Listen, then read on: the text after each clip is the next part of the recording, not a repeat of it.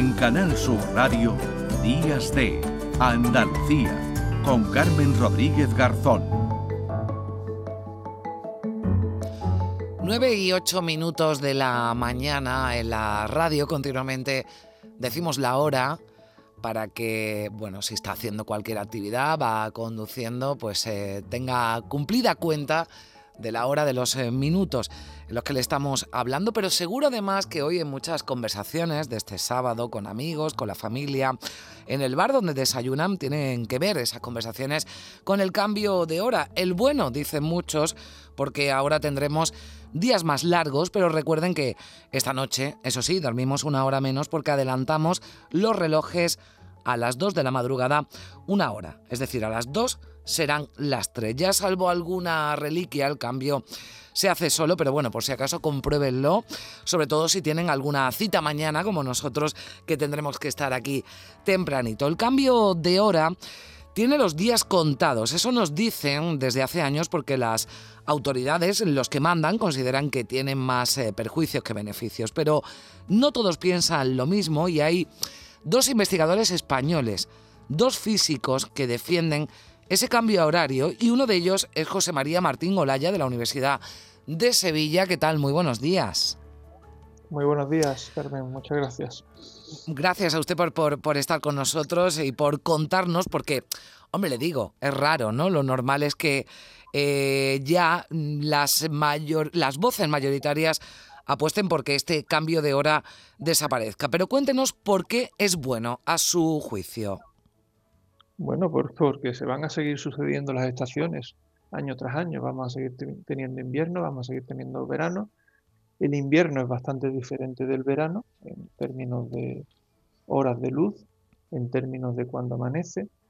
Y lo que hacemos con el cambio de hora es ajustar la actividad humana al amanecer invernal. Ahora cada vez está amaneciendo antes. Hoy en Sevilla ha amanecido a las 7 y 20 de la mañana y eso permite hacer cosas antes. En, invierno no podemos hacer cierto tipo de cosas muy temprano porque amanece muy tarde, amanece a las 8 y 40 minutos en la ciudad de Sevilla.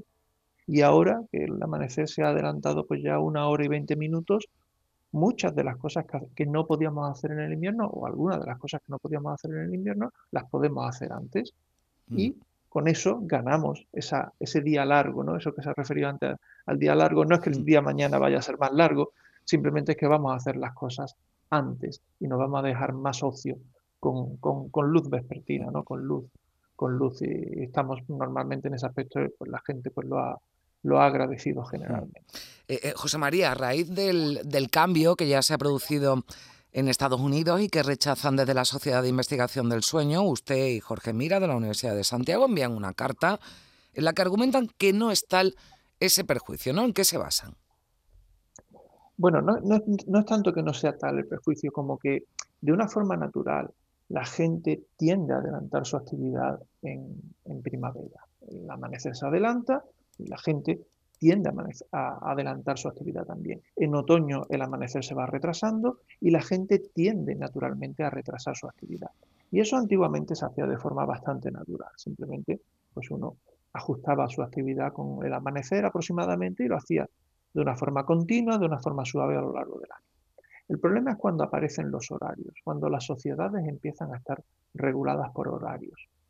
En 1811 la Corte de Cádiz ya tenían un horario de sesiones diferente en invierno y en verano, porque en 1811 el verano en Cádiz y el invierno en Cádiz pues era exactamente igual que es ahora.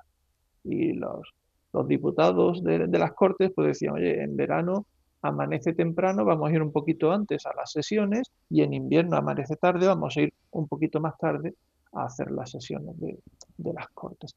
Ese tipo de regulación que ha ocurrido siempre en ciertas latitudes, como por ejemplo las latitudes de la península ibérica, ahora lo hacemos con el cambio de hora. Ahora, digamos, toda la sociedad de golpe, de forma sincronizada, adapta el inicio de su actividad a un momento más avanzado para los meses de primavera y verano o a, un, momento más retrasado para los meses de otoño y invierno. En primavera-verano, perdón, en primavera-verano ganamos esas horas de luz que le estaba comentando antes, ganamos también evitar un poco la insolación del mediodía, porque claro, si no adelantan la actividad. En cuanto amanece en verano en, Andalucía, sale el sol y al momento está la torta de calor atizando, ¿no? Entonces conviene adelantar para evitar esa insolación del mediodía y en invierno lo que nos permite es ir a entrar a trabajar o ir a empezar a trabajar de día, sin que se nos haya hecho muy mm.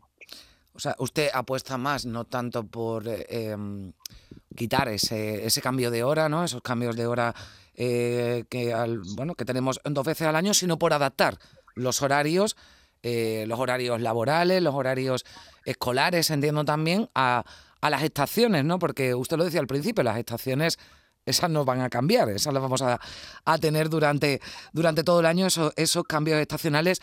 Hablan además, eh, ¿no? en esa carta, de molestias soportables, ¿no? Porque eh, muchas veces, y ahora tendremos a una invitada que tiene una, una postura ¿no? distinta a la, a la suya. Eh, hablan de esas incidencias que pueden tener en la salud, en el, en el sueño, eh, pero le leía, ¿no? Molestias eh, soportables, ¿no? Que no, que no afectan ¿no? A, a, medio largo plazo a nuestra salud. Verá, es que en cualquier caso ese tipo de, ese tipo de molestias van a estar asociadas al hecho de que vivimos a una cierta latitud tenemos meses de verano y tenemos meses de invierno, los meses de verano son diferentes a los meses de invierno, eso es inevitable. Y cuando estamos regulados por horarios, de alguna forma vamos a adaptar la actividad a eh, los meses de verano y a los meses de invierno y, no solo podemos hacerlo mediante el cambio de una hora, solo podemos cambiar los horarios de golpes de una hora en una hora. Podemos hacerlo mediante el cambio de hora, que es lo que vamos a hacer mañana y lo vamos a hacer con el golpe de una hora o podemos hacerlo adaptando los horarios, como comentaba antes. Pero si adaptáramos los horarios, lo haríamos también a golpes de una hora. Es decir, un comercio diría, pues tal horario entre los, en los meses de verano, tal horario en los meses de invierno, y seguramente lo haría también a golpe de una hora. Mm. esas molestias, esos efectos en la salud, hasta cierto punto son inevitables en el sentido de que son riesgos asociados a el entorno en que vivimos mm. y a cómo nos organizamos socialmente. Mm. Eh, eh, José María, ya para, para, terminar con usted, ¿hay quién eh, se basa para estar en contra de ese cambio de hora de que en España estamos en una zona horaria equivocada, a la que no nos corresponde? Están equivocados ellos. Quiero decir que eso no plantea ningún problema porque realmente la actividad en, en España está adaptada a sus horas de luz. Nosotros empezamos la actividad cuando ha amanecido. Nosotros no nos regimos por ninguna, ningún otro lugar, sino simplemente uno toma decisiones en función de si ha amanecido o si ha anochecido. Y da igual lo que ponga el reloj. Ahora ha amanecido a las 7, esta mañana ha amanecido a las 7 y 20 hora de Berlín, ha amanecido también a las 6 y 20 hora de Londres, da igual cómo llamemos a ese momento, eh, amanece cuando amanece y lo podemos llamar de formas diferentes, pero eso no, no condiciona en, gran forma la, la actividad humana. Lo que condiciona la actividad humana es si el día es muy largo o si el día es muy corto y eso no depende del uso, que, del uso horario que hayamos elegido. Bueno, pues ahí está su postura, queríamos escucharle porque le decía, lo normal o las voces de momento mayoritaria que escuchamos son contrarias a ese cambio de hora que usted eh, defiende. José María Martín Golaya, eh, físico de la Universidad de Sevilla, muchísimas gracias por, por estar con nosotros. José María, un placer. Adiós. Muchas gracias a ustedes. Adiós. En Canal Sur Radio, Días de Andalucía.